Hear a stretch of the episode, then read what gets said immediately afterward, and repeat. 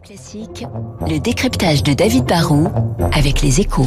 Mon cher David, bonjour. Quel est le sujet de ce matin? Ah, nous allons vous parler de Danone qui va vivre un conseil d'administration très tendu aujourd'hui. Vous savez, Danone, c'est une des entreprises préférées des Français. Hein. C'est notre champion du yaourt. Mais c'est aussi euh, des petits pots pour bébé avec Blédina ou des eaux minérales avec Evian ou Badois. Mais c'est un champion français en petite forme. Il reste profitable, mais leurs marges et leur taux de croissance sont plus faibles que ceux de leurs grands concurrents.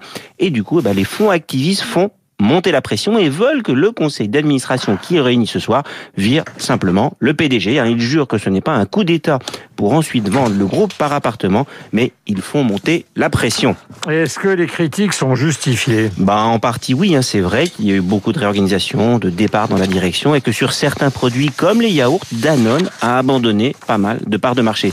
Mais tout n'est pas la faute du PDG Emmanuel Faber. Hein. L'an dernier, le groupe a plus souffert que Nestlé et Unilever, c'est sûr, mais ses concurrents-là, hein, qui vendent du café, des aliments pour chiens et chats ou des produits d'entretien, ont profité des confinements et de la crise sanitaire, alors que Danone, qui vend lui beaucoup d'eau minérale, a été très pénalisé par la fermeture des restaurants. Et Danone était peut-être un peu en retard dans le bio ou le végétal, comme le lait d'amande ou de coco, mais ils ont fait des acquisitions sur ce terrain et ils sont en train de s'imposer sur ces segments en pleine croissance. Les critiques ne sont pas infondées, mais je les trouve un tout petit peu excessives. David, mais qu'est-ce qui va se passer ce soir là? La vérité, je suis obligé de vous le dire, c'est que je ne sais pas vraiment. Suspense ce soir, mais Danone est quand même dans une zone de turbulence.